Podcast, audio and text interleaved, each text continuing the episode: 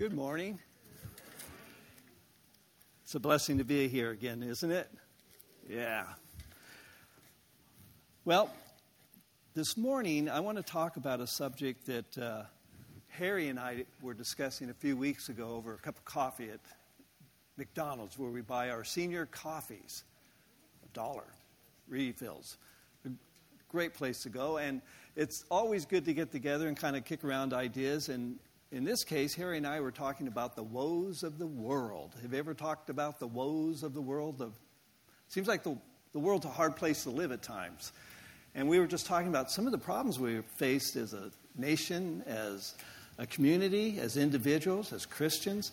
And we were just looking at the problems and trying to separate the Tweedledees from the Tweedledums. And we finally figured out we had an answer. We know what we need to do we need to get back to telling people about Jesus because he is the answer.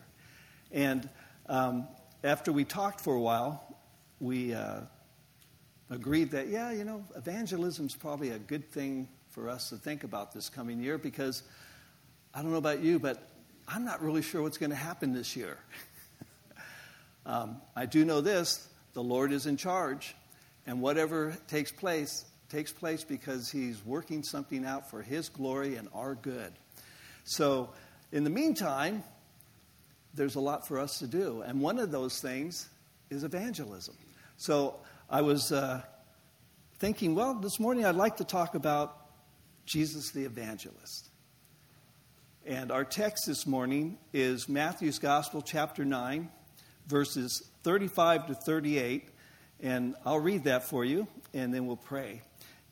There, Matthew writes Jesus went through all the towns and villages, teaching in their synagogues, preaching the good news of the kingdom, and healing every sickness and disease. When he saw the crowds, he had compassion on them because they were harassed and helpless, like sheep without a shepherd. Then he said to his disciples, The harvest is plentiful, but the laborers are few. Ask the Lord of the harvest, therefore, to send out laborers into his harvest field. With that, let's have a word of prayer. Father, thank you for this day. Thank you that we can be here today. Thank you that you have a plan and purpose for our lives, individually, collectively, as a church, as citizens of this community in which we live.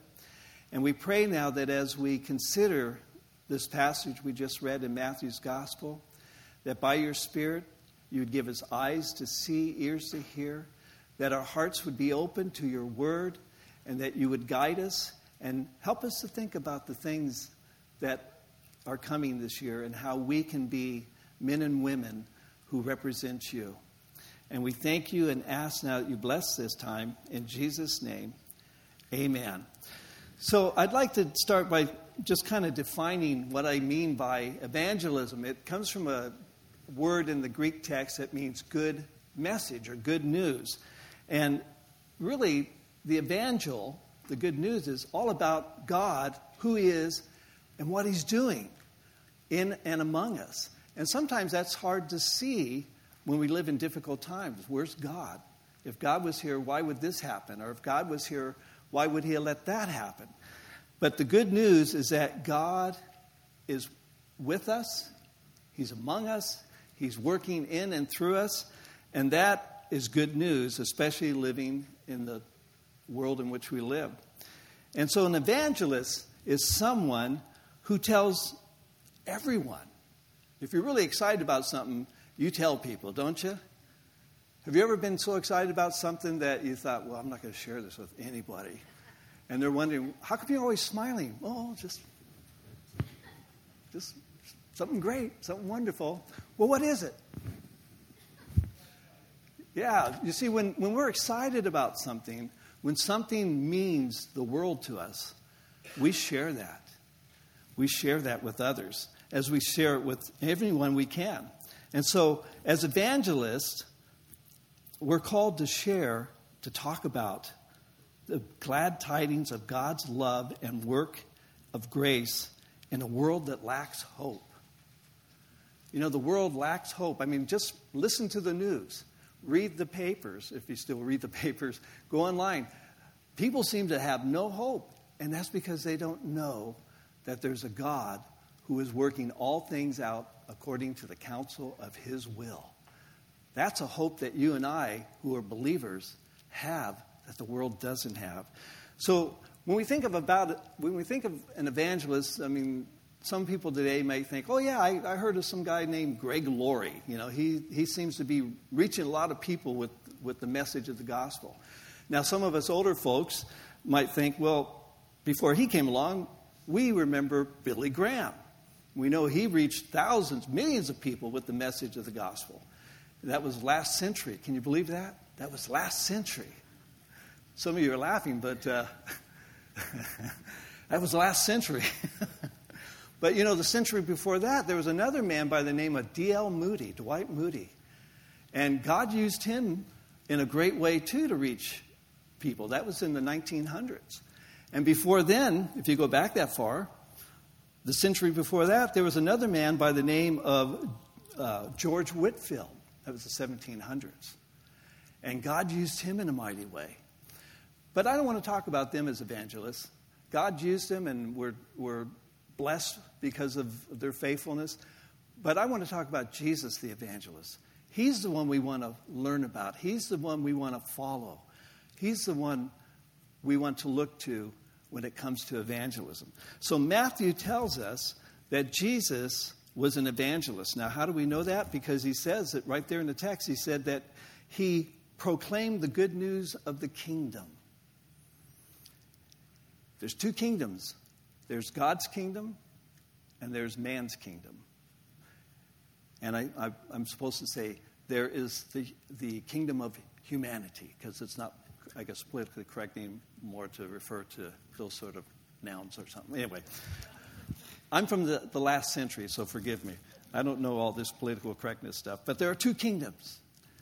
And Jesus was proclaiming in this kingdom of the world the kingdom of God and what that means. And so, as an evangelist, my first question is this What did Jesus do? What did he do? Verse 35. Notice Matthew tells us he went. He went. Where did he go? To all the people of his day. You know, in the text, when it says Jesus went, it wasn't like just from A to B, he went everywhere. And if you look at your Bible maps in the back of your Bibles, you'll see sometimes they'll have like the ministry of Jesus. He was going everywhere, everywhere, to all the towns, all the villages. And he went and he traveled. And as he did, he taught, he preached, and he healed every disease and sickness. Jesus taught in the synagogues. That means he gathered on Saturday, like we do on Sunday, and he would often teach, as the gospel writers tell us, which was his custom. He'd often, they would hand him a scroll and he would open it up and he would find a place and he would teach from that passage in the Bible. And people would just be amazed. Never have we ever heard anybody teach like this man. So he taught. He also preached, he proclaimed. That means he went out in the byways and the highways he went out to the marketplace of ideas where people hung out, sort of the ancient day island as we have here, you know, in Sevier County. But he would go and he would proclaim the good news that God is among us, that God is in charge, and God has a plan for people's lives. So he taught, he proclaimed, he preached.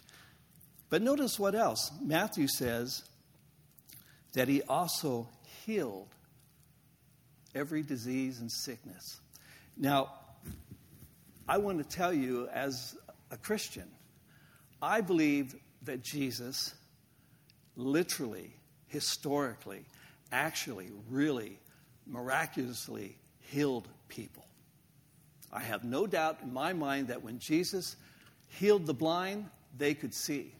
When he raised the dead, they were alive when he fed the 5,000 with two fish and five loaves of bread, all those people had more than enough to eat. Jesus did the miraculous. But I find it interesting that the word Matthew uses here for healing It means to cure. And we think of it in that sense that, hey, if, if, if there was somebody who was lame, Jesus would touch them and they would be cured, they would be healed. But the word has much more connotation than just what we think of as miracles. The word is therapeuo. That's the Greek word. We get our English word therapy from that. And the idea of therapeuo is that it means to serve, it means to help, it means to take care of, it means to wait upon, it means to relieve, it means to rescue. You know, Jesus had this profound ability to touch people's lives in such a way that no matter what they were going through, it was therapeutic, it was healing. The math, uh, one of the gospel writers tells us that the people heard him gladly because when they heard him speak, it brought healing to them, it brought hope. Um, I uh, was thinking about a time in our life uh, about 10 years ago. Our daughter passed away, and it was devastating. And we still, we still struggle with it today. And it's one of those things you ask, Lord, why? Where were you? How, how could you let this happen? And it's amazing some of the responses you get from well meaning people like, don't let the devil steal your joy, brother, you know, or, uh, you know, God works all things for the good of those who love him. And it's like, yeah, I know. And, you know, but I don't really need that right now. What I need is just somebody to cry with me and someone to weep with me.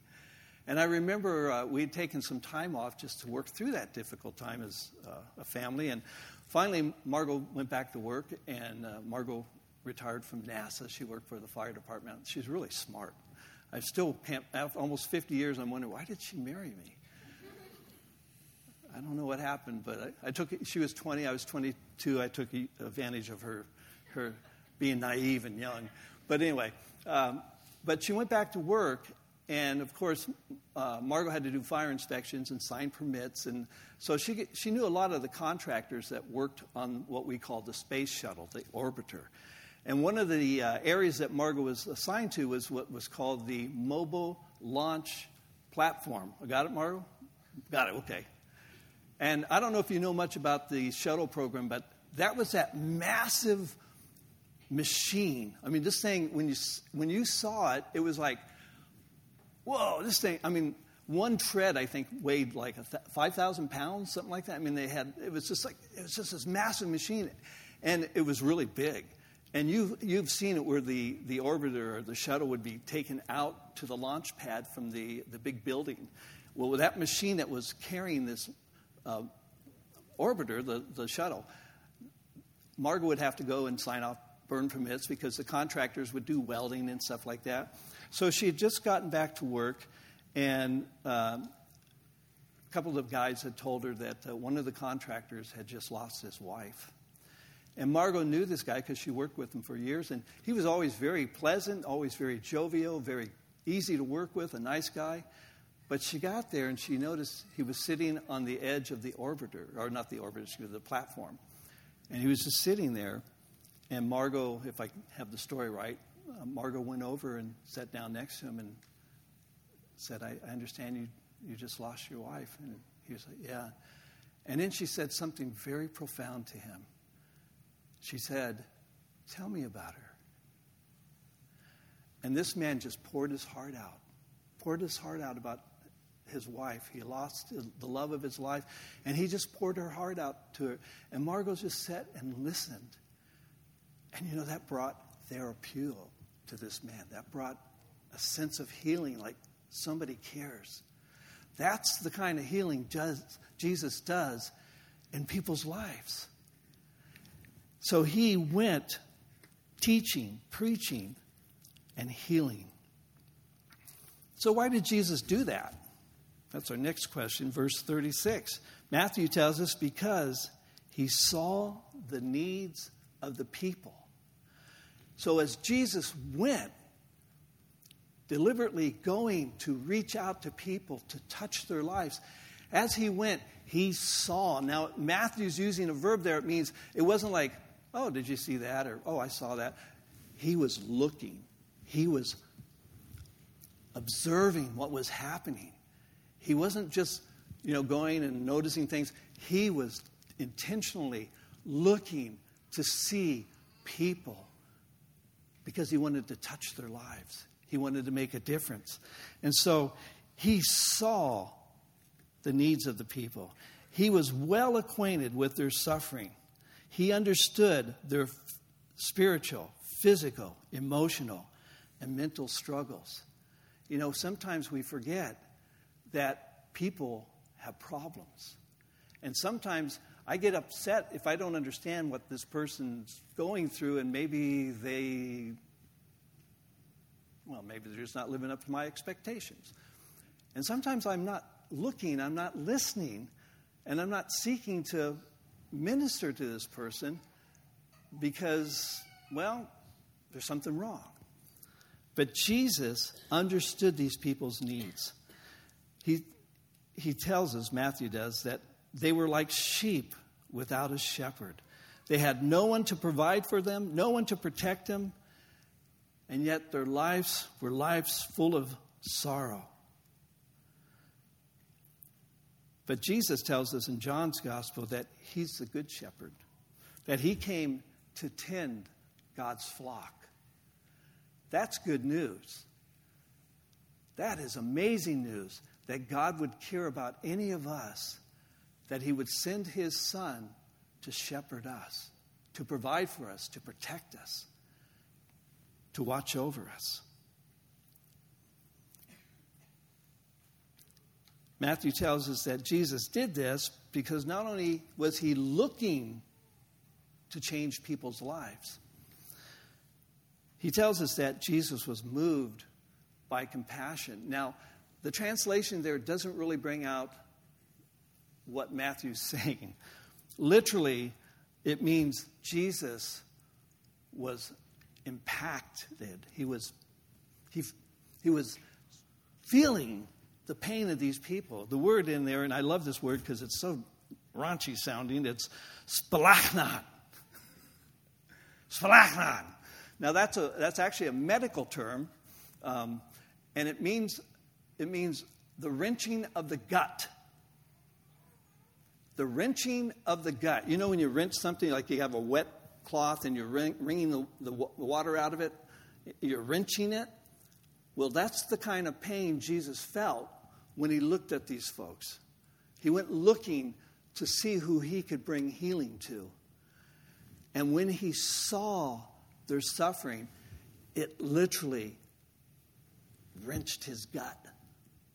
Now, the closest thing I could think of that is maybe experience a case of uh, IBS, you know, irritable bowel syndrome, because that's what it relates to.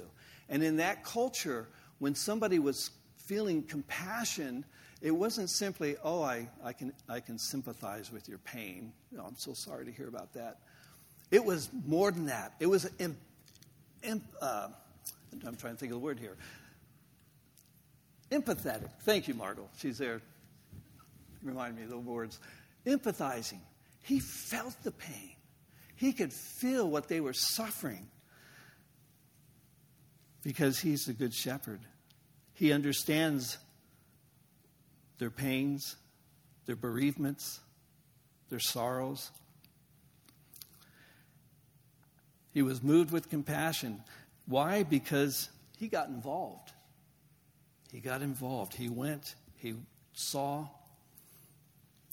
And you know, someone once told me when I was a young pastor, when I, you know, fresh out of, you know, Bible college and going to seminary, back when I thought I had I thought I had the answers, but anyway. Um, and I could, you know, pontificate, you know, what you need to do if you're having this problem or you're not successful here, blah, blah, blah, blah, blah. Anyway, someone was telling me, you know, Pastor Stan, um, people don't care how much you know until they know how much you care. Ouch. But you know, it's true. And Jesus, who is a loving shepherd, just showed forth his compassion. I hurt for you. I care about you. I want your life to be whole. That's the kind of evangelist Jesus was and is today. So, third question How do we follow Jesus' example today? How does this apply to you and me today, living in 2024 here in Sevier County? Well, notice what Jesus says in verses 37 and 38. I'll read that again. Then he said to his disciples, Stop. Show of hands. Who here considers him or herself to be a disciple of Christ? Okay, so with that in mind, then he said to his disciples, The harvest is plentiful, but the workers are few. Therefore, and as the old rule of thumb goes, when you see a therefore, see what it's there for. Therefore, ask the Lord of the harvest to send out workers into his harvest field. We need, like Jesus, to be engaged. You know, you've heard of couch potatoes, right? What's a couch potato? Do they still use that term? Yeah, what's a couch potato? Anybody tell me?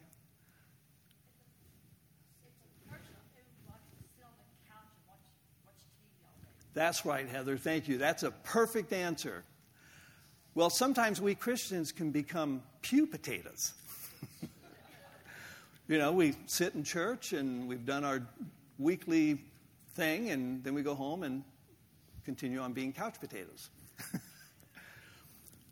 we need to be engaged. There is a world out here all around us. There's a world right here within this building. People need to hear the good news. We need to be engaged because Jesus points out the harvest is plentiful, but the workers are few. There's a big job to do until the Lord comes back. We don't have time to be pew potatoes. Um, we need to be busy about the Lord's work. Now, last year, I was reading some statistics about Sevier County, and conservatively, there's an, estimate, an estimation that about 11 million visitors come here annually. Some people say more, some people say less. Um, and yet, there's only a little less than 100,000 residents who live here in the whole county. There's less than 100,000 of us who live here wow, that's quite a big difference in the people who are here. That means most of the people, when we leave here today, are people we will probably never see again this side of glory because they're just passing through. And yet, they're here on vacation, and I wonder maybe God put it in their heart I want you to go to Sevierville today or this week on vacation, have a good time, because I have something special planned for you. Yeah. You think God might work that way? I think sometimes we forget that. But there's less than 100,000 of us who live here. And yet, on the other hand, this same statistic report that I read said only about 50% of uh, Sevier County residents attend church occasionally. So that means somewhere around 50,000 of us occasionally go to church. And that's a reality that I think most churches, denominations in the United States are feeling today. Less and less people are going to church, and less and less people are, are involved with evangelism. Um, Francis Schaeffer put it this way We become a society of personal peace and affluence.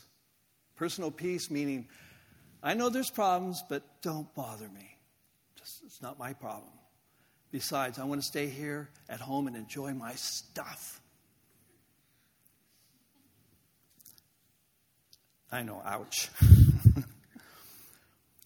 but only 50% at best attend church here occasionally. That means, as evangelists, you and I who are sharing the good news about the hope that we have in Christ, that one day Jesus will return. He really will one day return, regardless of what our denominational distinctive may be about that. We all agree on this. One day Jesus is coming back. I'm so glad about that. How about you? Yeah, isn't that awesome? I don't know why we don't think like that anymore. It seems like we forgot subjects like eternity and Jesus' return, but one day he's coming back. But as evangelists wanting to share that good news, right here, right here in our own home county, we're outnumbered to say the least. We've got 11 million people visiting. We've got half of the county who don't even go to church anymore, or maybe not at all, have never been to church. How do we reach these people? How can we possibly reach that many people? Well, we need to pray, Jesus says. and let me tell you, when Jesus says ask, the word ask there, it's not a suggestion or a recommendation. Oh, well, maybe we should pray. Oh, that's a good recommendation, Jesus. Yeah, that, maybe that would work. It's an imperative, it means it's a command. Jesus said to his disciples, being who in this room? You need to be praying, asking. The word literally means, and I know this may not be nice to hear this, but it means to beg.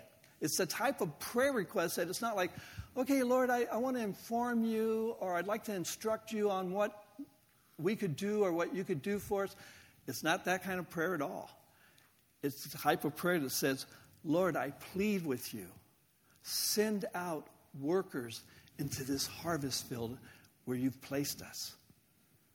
Send out. Now, that's a really neat word. It's the word ekbalo.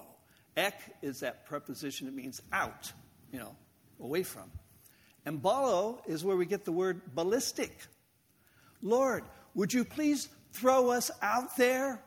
Please throw us out there because we won't go if you don't put a burden in our heart.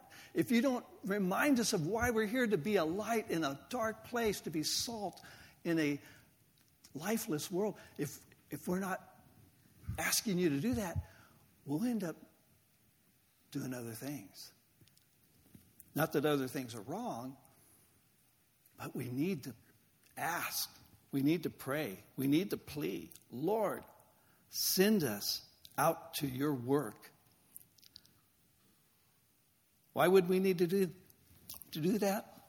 Because the work of evangelism is impossible without His divine help. There's the point.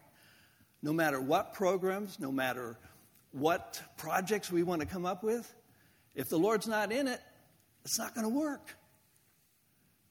We can't do anything without Him. We need Him. He doesn't need us, but He chooses to use us. Wow, that's good news. You mean God wants to use me? Uh, who am I? Now, don't answer that. but who am I? I'm a, I'm a nothing. I'm a nobody. And yet God says, But I use the weak and the lowly. I use the nobodies. You know, I was talking to someone the other day, and he, he was telling me that, uh, you know, unless somebody has a license to evangelize, they have no business doing that. And I thought, you little Pharisee, you.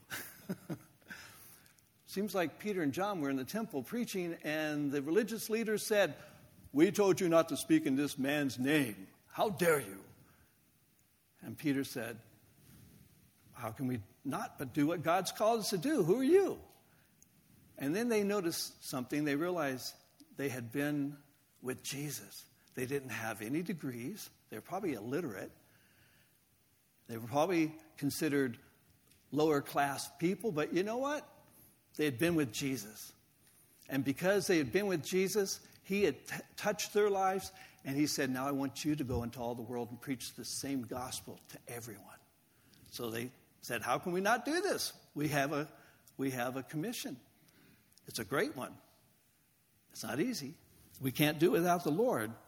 And that's where we pray because we can't do it without His enabling.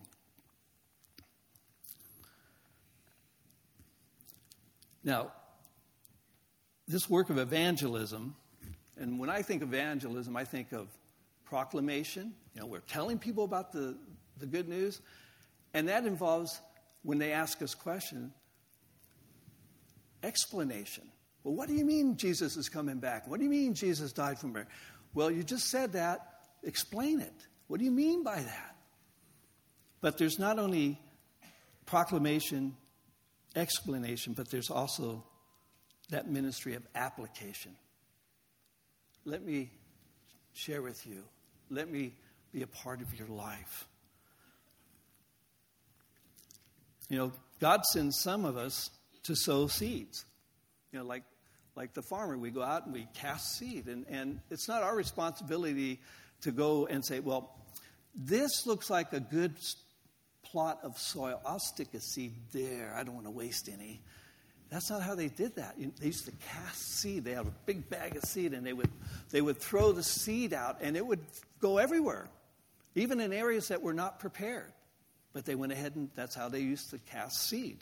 So God sends some of us out to the highways, the byways, and, and maybe it doesn't seem like the most strategic way to do things, but we just cast seed. We share the word. So when he sends us out to the mission field, that's what he wants us to do. It could be domestic right here where we live or foreign missions work. Today we're going to pray for the work that's going on in the Ukraine. Some are sent to water those seeds that were planted. Now, maybe I haven't planted a seed, but somebody else, maybe one of you, was sharing with somebody, and I happened to run into that person, and they said, Oh, yeah, so and so was just talking to me about that. And now I have an opportunity to water that seed that's been planted. Some of us do that in evangelism. And some of us have the privilege of reaping the harvest that has been grown in God's garden, which He providentially brought about anyway. So we all have a we all have a, a part in this. And we just don't plant seeds, we just don't water, we just don't reap the harvest. Sometimes we get to do all those things, sometimes we just do some of those things, but we do it all together.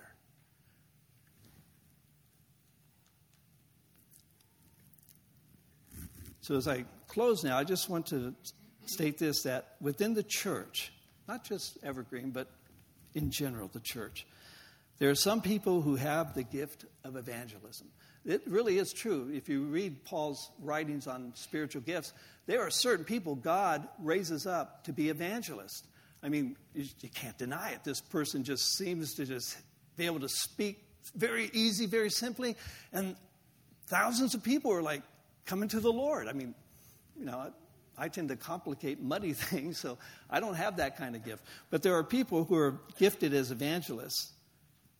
And there's also the office of evangelist. Jesus gave that office to the church. Like there are elders, there are prophets, there are evangelists, there are pastors, there are teachers. There are people that God equips supernaturally to be evangelists and puts them in a position under the authority of the church to function as God has placed them there.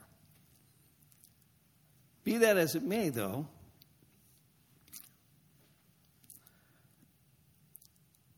we all have a part in evangelism.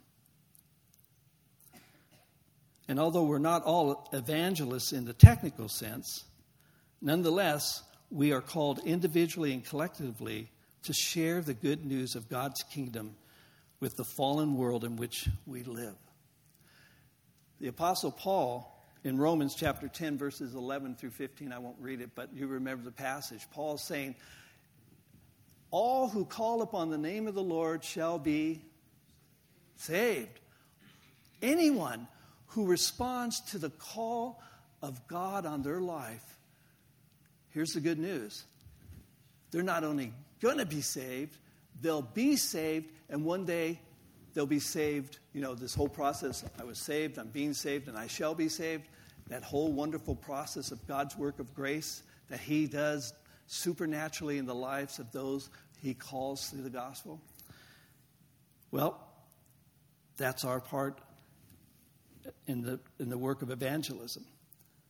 So we, we do that as a church but not just as a church collectively, but as individually, as disciples who are a part of the church. So, let me just say this. and I mean, this is, I'm closing now. A word to the wise. If I had a mirror, I'd be holding it right here. But a word to the wise. God is not looking for our abilities. Think about that. God's not looking for our ability. Well, I'm going to use him. I'm going to use her because he or she, they're, they're really good at that. God doesn't need our ability. You know what God's looking for? Our availability. Here I, Lord, send me.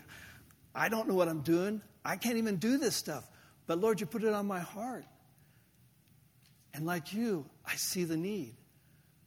I feel the pain.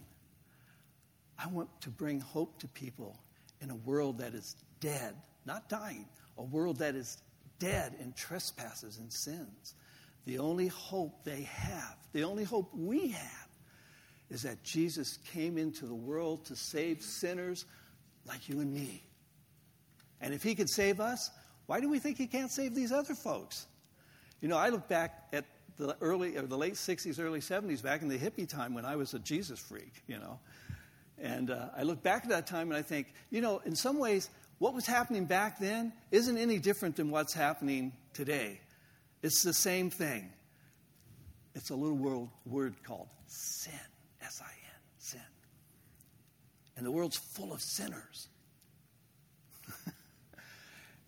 and sometimes I have to remember that, well, if God could save people like me, thousands of us in my generation, why would I assume that He can't do the same today with people that I don't get or I don't understand? Why would I be afraid of wanting to reach out to them and say, There's a God who loves you? He sent His Son to save you. And no matter what your suffering is, or no matter what your sin or your sorrow may be, Jesus is the answer. God can do that. But He doesn't need my abilities to do that. God, could, could you imagine what it would be like if God depended on us? oh, well, no more hope. Nothing glad to talk about here. No, He doesn't need our abilities, but He does want our availability. In other words, He wants us to partner with Him. Wow, that's kind of exciting. You mean God has a purpose for me? God wants to use me? What do I have to offer? Nothing. But let me tell you about what God has to offer us. Let me tell you what God does in people who are useless.